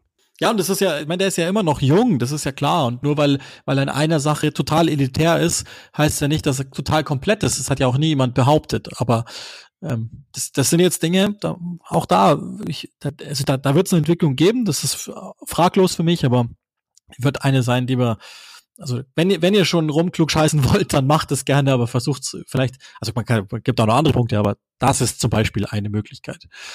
Und dann lass uns aber noch kurz, weil, weil das ja wahnsinnig interessant ist, äh, bevor wir dann gleich nochmal wieder zu City kommen, eben einmal über Everton sprechen. Ich meine, Sean Deich ist ja, wie hässlich es kann so schön sein, einfach der dreckigste, äh, zentral verriegelte Block, den man so sehen kann, mit ganz viel Einsatz. Der, das ist ja der, der Wutbürger unter den Trainern, so richtiger, der, der Brexit-Sean sozusagen. Aber das ist ja, also auf einmal sieht Everton so aus, als müssen wir uns keine Sorgen machen, dass die auf jeden Fall drin bleiben. Ja, aber genau das ist ja der Punkt. Also er, er will ja genau das. Also ähm, ich habe das im Spiel ja auch gesagt. Ähm, das, Everton-Fans sind in den letzten Jahren enttäuscht worden ohne Ende. Die brauchen momentan nicht viel aber sie brauchen das Gefühl, dass sie für ihre, keine Ahnung, wie viel Pfund sie für ihr Ticket bezahlen, dass sie dafür wenigstens eine Mannschaft kriegen, die sich zerreißt. Die erwarten jetzt nicht, dass sie im ersten, auch wenn es ihnen versprochen worden ist im Übrigen, ähm, aber sie erwarten jetzt nicht, dass sie nächstes Jahr Champions League spielen, sondern sie erwarten einfach nur, hey, wir wollen wieder ein wenig Leidenschaft sehen. Das ist der Grund, warum eine Fanschar, die mehrere Stimmungsboykotts in den letzten Jahren hinter sich hatte, warum die plötzlich wieder hinter der Mannschaft stand. Ich weiß gar nicht, ob sie es wollten oder ob das einfach so, ein, so eine äh, über, so eine so eine ja überschlagende Freude war, dass es einfach plötzlich ankam, so eine Kurzschlussreaktion war. Die konnten, glaube ich, nicht mehr anders. Inhaltlich haben sie es gut gemacht. Jetzt kann man sagen, es war nicht Sean Dyche 442 und bla bla bla, es war ähm, 451, es war eine leichte Adaption drin, aber man muss ganz klar sagen, sie haben es richtig gut gemacht. Was ist Arsenals große Stärke? Die Außen einzusetzen. Die beiden Außen, wenn sie den Ball bekommen, Martinelli oder Saka, haben sich gefühlt wie auf einer einsamen Insel, weil um sie rum keiner war, weil nur Blaue um sie rum waren und sie zugestellt worden sind und dann ist es zwei, dreimal gelungen, was zu kreieren, oftmals nicht. Und was, äh, was zum Beispiel auch immer Faktor ist, ist Ödegard, der sich aufdreht, schaut, wo kann ich spielen, wo kann ich nach vorne hinweg den Ball in die, in die Tiefe spielen. Konnte er nicht, weil immer zwei, drei um ihn rum waren. Und damit hast du das Tempo von Arsenal komplett rausgenommen. Ganz rausrechnen kannst du sie nie, ja, gab zwei, drei Gelegenheiten, aber du hast im Grunde genommen ihnen alles genommen, was sie momentan gut, was sie momentan gut machen. Und du hast ihnen im Endeffekt das ist das, was man ja immer so sagt, du hast ihnen den Schneider abgekauft. Du hast ihnen, du hast mehr Intensität ins Spiel gelegt, als Arsenal das an diesem Tag machen konnte. Und damit hast du das Spiel gewonnen. Verdient. Dann kommt noch Standardschwäche dazu. Okay, nochmal anderes Thema. Liebe Grüße an Aaron Ramsdale. Aber äh, sie haben es richtig gut gemacht, sie haben eine Intensität im Spiel gehabt und haben dann dieses Spiel im Endeffekt äh, gewonnen. Es war kein katastrophales Spiel von Arsenal, aber Everton hat es irgendwo mehr gewollt. Und damit hast du das verdient und man muss sagen, Respekt. Ja, ich muss jetzt also das ist ja auch immer so gemein. Ich kann euch übrigens nur, nur ans Herz legen. Coaches Voice auf YouTube, Masterclass, Sean Deich 442, der erklärt die Abwandlung auch nochmal ganz gut und warum aus seiner Sicht alles ziemlich leicht ist. Ich habe in einem Spiel Sean Deich schon mehr Erarbeitetes gesehen als in einem Jahr Frank Lampard, was nicht zwingend für Frank Lampard spricht. Aber das ist ja auch so ein Running Gag in diesem Podcast. Dann verlassen wir das. Es war ja es, es war ja nicht nur der, der tiefe Block. Also sie haben ja auch wirklich im Pressing es als Einheit wunderbar gemacht und sind die, die Innenverteidiger angelaufen, haben eben genau das, das Arsenal-Spielsystem mit den nach innen geklappten Außenverteidigern direkt zugestellt, sodass gar keine Chance war, auf Außen da auch mal eine Überzahl zu schaffen oder sich durchzuspielen. Und da muss ich sagen, innerhalb der Kürze der Zeit eine Mannschaft gegen den Ball so aufeinander abzustimmen, das, das, das zeugt davon, er hat eben noch ein bisschen mehr drauf. Klar ist es gegen den Ball, aber eben nicht nur tiefstehen, sondern eben auch hochstehen. Und von dem her, ne, absolut, ähm, ja, Chapeau an, an die Leistung von Everton und völlig, völlig verdientes Spiel dann auch gewonnen, auch wenn am Ende des Tages ein, ein Standard reingeflogen ist. Und es war ja nicht nur der eine Standard, sondern Da war eigentlich äh, jeder hereinfliegende Ball über Ramsdale äh, gefährlich und ja, ich glaube, Yogi oder Uli hat es heute Mittag schon gemeint, wie man Arsenal knacken kann, ist natürlich mit solchen Standardsituationen. Von dem her, wenn man, wenn man da dann noch feilen und da mehr Sicherheit reinbekommt, dann, dann bin ich auch wieder ein Stück weit positiver gestimmt, dass wir das bis zum Ende hinweg ziehen können und jetzt mal abwarten, wie die beiden Spiele gegen City laufen. Das Polster ist dann immer noch da, aber ich glaube, wenn, wenn man da auch punktet in den beiden Spielen, dann, ja, haben wir schon wirklich gute Karten auch am, am Ende der Spielzeit noch ganz oben zu stehen. So, erwartungsgemäß haben wir natürlich weit drüber über die Stunde, aber es gibt noch drei, vier Themen, die wir vielleicht in aller Schnelligkeit versuchen abzuhandeln. Ihr werdet es alle mitbekommen haben. Äh, wir nehmen ja auf am Dienstag, inzwischen ist es Abend, aber am Montag kam, so heißt es, für den Verein die komplett überraschende ähm, Neu Neuigkeit, Meldung, dass Manchester City im Kreuzfeuer oder zumindest unter dem, unter dem untersuchenden Auge der Premier League steht. Warum? Insgesamt in neun Spielzeiten von 2009 bis 2018 haben sie in rund 100 Fällen gegen geltende Regeln verstoßen. Da geht's um viele Dinge, aber insbesondere in Bezug auf ihre Einnahmen, also vor allen Dingen im spezifischen Sponsoring-Einnahmen, verbundene Parteien und Betriebskosten, wo die Angaben entweder nicht gemacht worden sind oder fehlerhaft gemacht worden sind. Jetzt werdet ihr euch dran erinnern, die UEFA, wohlgemerkt, hat schon mal zwischen 2012 und 2016 Verstöße festgestellt. City hat alles abgestritten, damals die Vorwürfe, und es gab ja verschiedene angedrohte Sanktionen, die nie passiert sind. Jetzt gibt's einen ähm, Katalog, ich habe mir das nochmal angeguckt, die Kollegen von Athletic haben das alles zusammengestellt, was möglicherweise passieren könnte, geht von ähm, einfachen Punktabzügen bis hin zu Reparaturzahlungen an mögliche Konkurrenten, die Schaden davon getragen haben, bis hin zu Transfersperren etc. etc. Alles mehr oder weniger denkbar. Theoretisch auch zum Beispiel Spielwiederholungen, was natürlich völliger Blödsinn ist, die dann nochmal äh, von vor acht Jahren machen zu lassen. Aber das sind jetzt die Dinge, die eventuell stattfinden können. Und jetzt ist die Frage an dich, Yogi. Wir haben ja damals schon gesagt, Financial Fairplay, da waren wir uns relativ sicher, wird nicht viel passieren. Ist das jetzt ein Thema, über das wir uns überhaupt unterhalten müssen, oder ist das eh wieder bloß Einfach so, damit man mal das Zeichen gesetzt hat. Also ich glaube, dass nichts, nichts Großes passieren wird, aber ich glaube, das, was passieren wird, am Ende wird es wahrscheinlich eine Geldstrafe werden oder whatever. Ähm, kann ja bis zum Ligaausschluss heißt es, äh, kann, kann gedroht werden und so weiter und so fort. Punktabzug war äh, in Italien mal zum Beispiel bei Juventus dieses Jahr der Fall mit 15 Zählern und so weiter und so fort. Ähm, das sind alles Möglichkeiten. Interessant ist für mich eine andere Perspektive. Also erstens mal, ähm, ich lese es gerade wieder, ähm, dass die Big, dass die Big Six Rivals sehr hart pushen, ähm, dass Liverpool, äh, Liverpool, dass Man City bestraft wird. Also alle anderen äh, fünf sind sehr, sehr hart daran interessiert, dass City einen drauf bekommt. Heißt auf Deutsch, die, die, ja, natürlich, die Engländer sind immer so, haben immer so äh, den, den Ruf, ja, es geht um Geld und Geld ist doch das Wichtigste und es ist egal. Nee, das ist nicht so. Also auch da äh, ist, ist innerhalb der Liga natürlich eine Konkurrenz da und natürlich auch eine Rivalität da.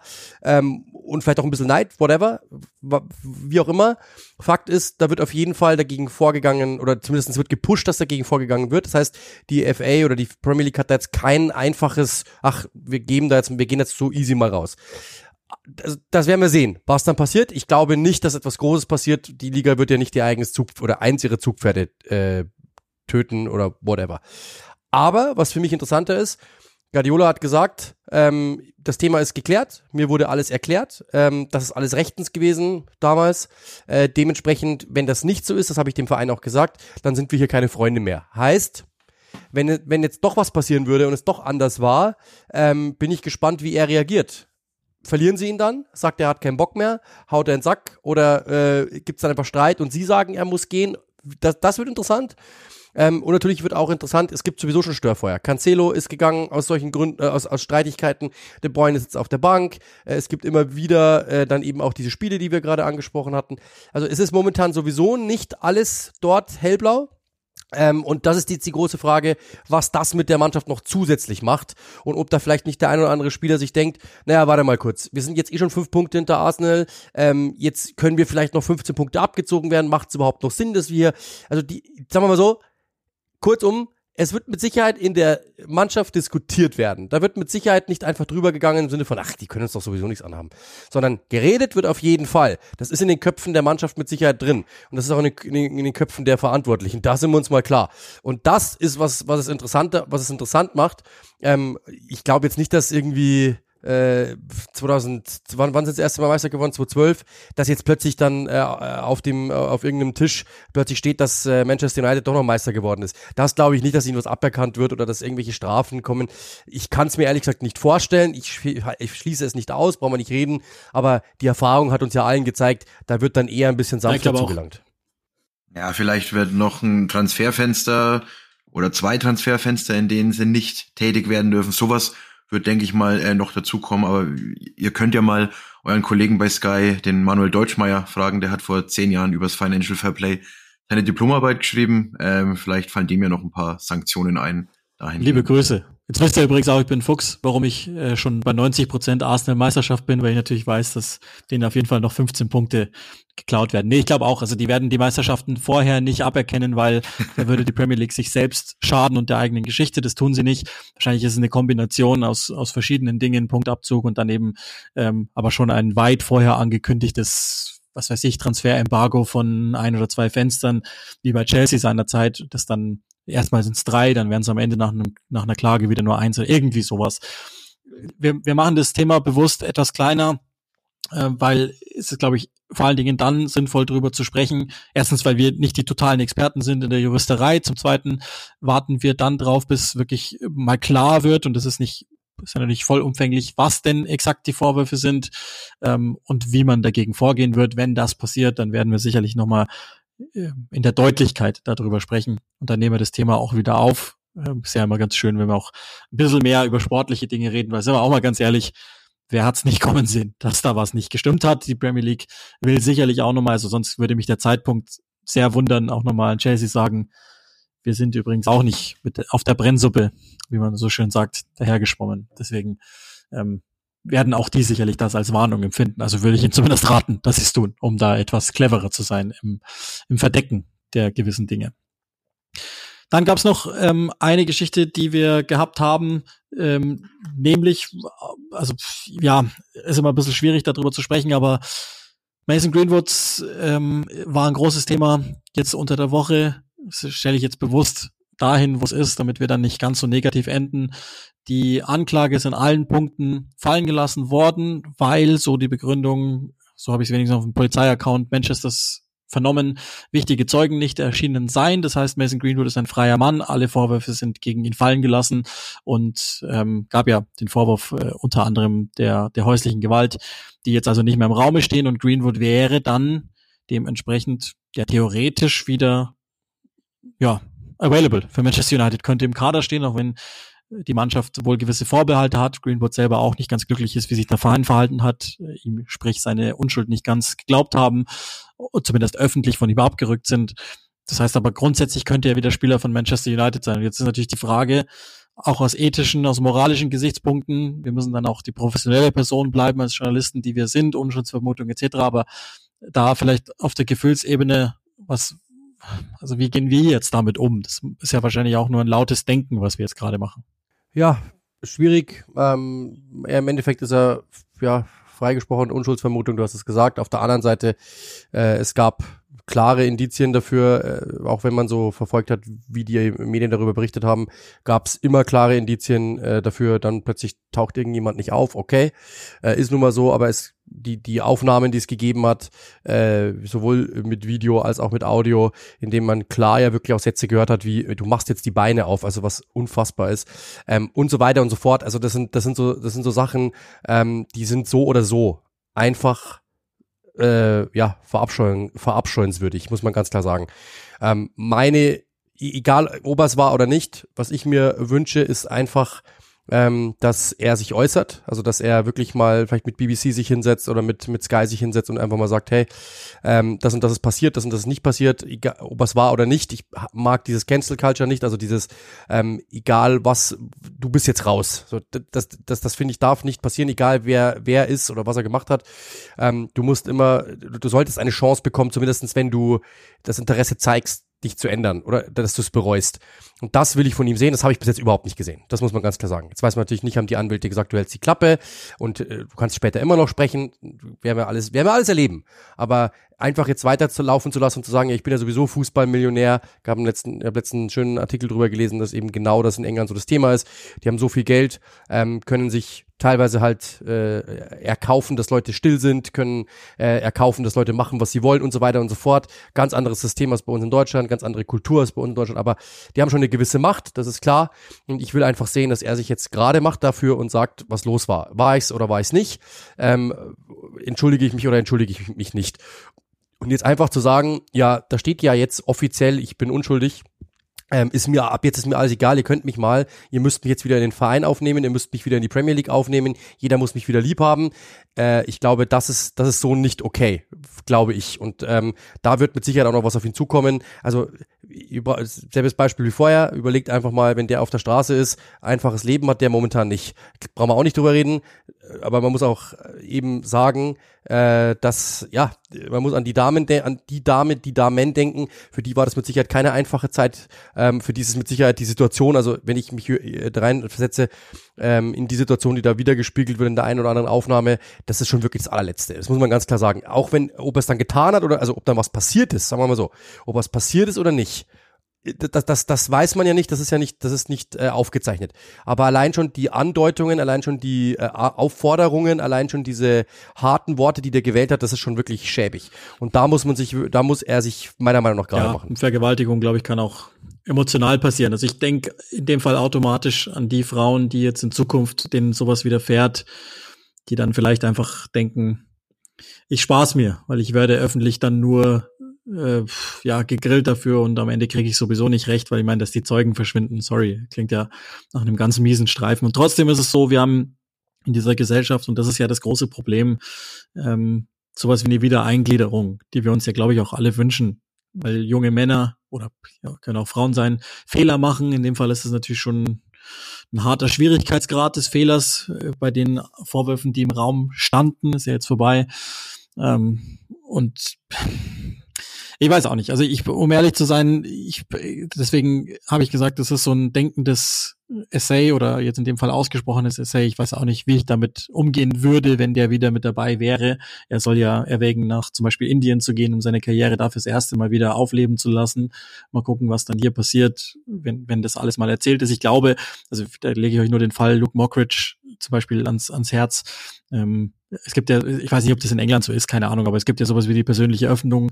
In dem Moment, wo man über dieses äh, Ding spricht, sozusagen, ist dann auch eine andere Berichterstattung möglich, weil man ja selbst sozusagen die Medien ins Schlafzimmer im wahrsten Sinne jetzt, weil vergessen wir, das ist ein bisschen unsensibel, ähm, man lässt die Medien in sein Leben ähm, und dann dürfen die auch anders über die Verdachtsberichterstattung ähm, denken und schreiben und vielleicht ist das der Grund, ich weiß es aber nicht, ich will ihn auch gar nicht in Schutz nehmen, ich will gar nichts, ich will eigentlich am liebsten gar nichts mehr von dem hören, trotz und alledem muss ich ganz ehrlich sagen, so leid es mir tut, aber die, die Person ist ja zumindest dann nicht bestraft und den Fußballer, also ich brauche den nicht mehr, das sage ich jetzt auch nicht als Journalist, sondern einfach nur als als persönlich denkender Mann, der für sowas nichts übrig hat, was an Vorwürfen für ihn im Raum steht. Und ich, ich kann mir einfach immer schwer vorstellen, dass eine Frau, so wie es jetzt in dem Fall seine Lebensgefährtin war, sowas einfach mal so raushaut mit, mit all diesen Indizien, die da im Raum stehen. Ich kann, weiß ich nicht. Vielleicht gibt's das auch, keine Ahnung. Ich weiß es nicht. Ich möchte es auch gar nicht wissen, wahrscheinlich am Ende. Aber ähm, lassen wir es gut sein mit dem Thema und sprechen vielleicht noch wirklich in, in aller, aller Kürze nur drüber, ähm, weil Nathan Jones ähm, siebtes Spiel, sechste Niederlage, 14 Tore kassiert, selber fünf eigene Tore gemacht, eins aus dem Spiel heraus gegen Gegner, die man hätte schlagen können, theoretisch. Und jetzt hat er sich hingestellt am, nach dem Spiel am Wochenende und hat ganz komische Sätze gesagt, aller ich bin nicht ich selber gewesen, das ist nicht das Team, das mich repräsentiert, ich habe mir zu viel reinquatschen lassen und jetzt gibt's durchaus Vorbehalte auch aus der Führungsriege bei den Saints, die jetzt überlegen, na, vielleicht ist doch gar nicht so genial, den geholt zu haben. Und bei den Spielern, die jetzt denken, na, wir haben zwar beim Board hinterlegt, Hasenhüttel ist jetzt nicht so cool, aber besser als der war er auch. So liest man das zumindest. Flo, vielleicht an dich die Frage, hast du Southampton verfolgt und also ist der, äh, äh, ich ich habe nur diesen einen Satz von ihm gelesen, der mich einfach äh, sprachlos lässt. Also statistically, there weren't many better than me around Europe. Also in, in, in welcher Fußballwelt oder wo ist er und mit wem vergleicht er sich, um so einen Satz rauszuhauen, der schon mal in Stoke gescheitert ist, jetzt dann nach Southampton äh, kommt und einen, einen Verein übernimmt, der, kommen wir eigentlich wieder zurück zum RB-Fußball, eigentlich so geprägt war und dort überhaupt nicht, obwohl er im Vergleich zu einem Hasenhüttel ja tatsächlich einiges an, an Spielermaterial dann auch holen durfte und das Ganze dann sang- und klanglos scheitert und er stellt sich dann hin und, und, und, und spricht von sich selbst. Ja, am, am Anfang war er noch, äh, ja, grateful, wie der Engländer sagt, für, dass er überhaupt hierher kommen darf und hat zu allem Ja und Amen gesagt. Und jetzt stellt er sich hin und ja, eben genau die Sätze, die du gerade gemeint hast, das war nicht ich und also da, da fehlen mir eigentlich die Worte, wie ein, wie ein Trainer dann so auch wieder agieren kann und ein, ein Klopp teilweise eben so ein Pranger gestellt wird. Also für mich, ja, unverständlich, ehrlich gesagt. Ja, ich habe es mittlerweile entschieden. Ich glaube nicht, dass das richtig war. Also das, das ist ja die eine Sache, dass die Hasenhüttelzeit ausgelaufen ist, haben wir ja auch besprochen. Und die andere ist, äh, ob diese in Amtsname dann richtig war. Weil, sagen wir auch mal ehrlich, das, was jetzt teilweise dann ja auch verpflichtet worden ist für ihn, das sind ja Abweichungen von der grundsätzlichen Idee und die hätte Hasenhüttel sicherlich auch gern alle verpflichtet für das Geld. Also, ich weiß nicht, finde, bin nicht so ganz glücklich mit ähm, Nathan Jones bei, bei Southampton und ich glaube auch nicht, das kann ich ja schon mal sagen, dass sie mit dem zum Ende der Saison gehen. Das wäre jetzt zum jetzigen Zeitpunkt meine Vorhersage. Ich hoffe jetzt, ähm, bevor wir dann, ich habe es nicht vergessen, zu dem Thema Doppelkommentar kommen zwischen euch beiden oder von euch beiden, ich hoffe, ich habe nichts vergessen. Kann schon sein, dass ich jetzt die Übersicht verloren habe, aber ich glaube, wir haben soweit alle Themen untergebracht. Verbessert mich, falls das nicht so sein sollte. Und das würde dazu führen, dass ich im Namen unserer Hörerinnen und Hörer mal frage, wie es eigentlich zu eurer Bromance gekommen ist und wie ihr das angeht. Also die Frage ist ja immer dann an die Fußballer, was nehmt ihr euch vor für das nächste Spiel? Ja, viel. Wir wollen äh, hoch draufgehen, flach spielen, hoch gewinnen. Äh, keine Gegentore, wir schauen von Spiel zu Spiel auch und dann schauen wir mal. Nee, also das Ding ist das, äh, Flo hat mich irgendwann mal angeschrieben bei LinkedIn nach einem Spiel, ich weiß gar nicht mehr welches Spiel es war, meinte, ich habe das gut gemacht. Ich habe einfach geantwortet, das kann gut sein. Ich habe einfach nur geantwortet, äh, nett, ja, vielen Dank und freut mich und äh, whatever. Ich antworte eigentlich jedem immer und immer nett. Und am nächsten Tag hat er seinen äh, LinkedIn-Account gestellt auf ist Scout beim FC Arsenal. Und dachte ich mir, hä, das gibt's doch gar nicht. Und habe dann geschrieben, hä, das gibt's ja gar nicht. Was, was, wo, wo kommt das denn her? Und seitdem schreiben wir eigentlich äh, fast täglich, fast wöchentlich, also wöchentlich Minimum, fast täglich eigentlich. Und hat sich eine richtige Freundschaft daraus entwickelt. Und dann habe ich irgendwann mal vorgeschlagen. Erster, erstes Spiel war irgendwann mal, glaube ich, das North London Derby angedacht. Ähm, da, das hat leider nicht geklappt, aus diversen Gründen, die wir jetzt nicht erklären müssen. Aber äh, dann hast du irgendwann mal zu mir gemeint, hey, wir sollten das nochmal angehen, aber vielleicht nicht gleich Arsenal, weil ist halt blöd, über den eigenen Verein gleich mal zu sprechen zu müssen. Ähm, dir wäre es lieber, einfach mal ein Spiel sich rauszusuchen, äh, in dem du vielleicht auch im Thema bist, wo du weißt, die hast du eh gerade gescoutet äh, und dann haben wir, sind wir irgendwann auf diese Partie gekommen. Die war noch nicht terminiert. Ich habe einfach in den Dienstplan reingeschaut, was noch nicht terminiert ist. Habe ihm ein paar mögliche Spiele genannt, die äh, da für ihn in Frage kommen würden. Und wir haben einfach dieses Spiel gepickt und haben sofort die Erlaubnis dafür bekommen. Und deswegen wird es einfach jetzt genau dieses Spiel werden. Ja, und ich freue mich riesig drauf. Wir haben ja, wer es vielleicht auch mitbekommen hat, im letzten Jahr oder Ende letzten Jahres das ein oder andere WM-Spiel in den, in den letzten Playoff-Spielen dann auch schon co-kommentiert, beziehungsweise so ein, so ein Watch-Along gemacht, wo es natürlich auch um ein paar andere Themen ging. Jetzt dann in einem richtigen Studio mit einer Aufnahme, live vor allen Dingen auch, ähm, ja, die Erfahrung sammeln zu dürfen. Das äh, finde ich richtig cool und bin der Sky auch echt dankbar. Vor allem auch Yogi, der sich da für mich eingesetzt hat und mich vorgeschlagen hat. Jetzt äh, hoffe ich natürlich, dass ich die Erwartungen auch erfüllen kann am Samstag und ja, komme dann runtergefahren nach München die paar Stunden in die alte Heimat und freue mich dann drauf, Leicester gegen Tottenham mit dir zusammen zu machen aus der Kabine heraus. Ansonsten wechsle ich dich eiskalt aus, mir egal. genau. 11. Februar, 16 Uhr, das sei schon mal mitgegeben. Ich habe jetzt gerade geguckt, ob ihr in Konkurrenz zu mir lauft, weil dann hätte ich jetzt einfach gesagt, dass das halt kompletter Quatsch ist, aber ich bin nach euch dann dran im Eddie Howe Derby, Bournemouth gegen Newcastle. Ähm, ja, und also es kann sein, je nachdem jetzt, wie, wie unsere Terminkalender das möglich machen, kann sein, dass äh, wir oder ihr, ich bin dann raus, aber dass ihr nochmal eine gewisse Einstimmung auf dieses Spiel gebt. werden wir alles nochmal testen und euch dann entsprechend auf den sozialen Netzwerken mitteilen. Ihr wisst ja, Click and Rush, da könnt ihr uns folgen und da werden wir euch das dann entsprechend noch mitteilen, wenn wir noch was oder wenn die Jungs dann entsprechend noch was vorhaben, vorab. Das kann man ja zum Beispiel mal virtuell nachstellen oder vorstellen, dieses Spiel, wie es dann letztlich aussieht. So, ich glaube, wir haben's.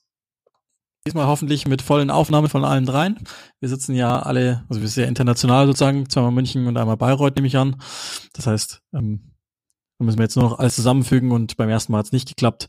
Jetzt, und das kann ich euch jetzt auch sagen, ist der eh viel bessere Podcast gewesen. Viel besser für euch, dass ihr die zweite Version habt.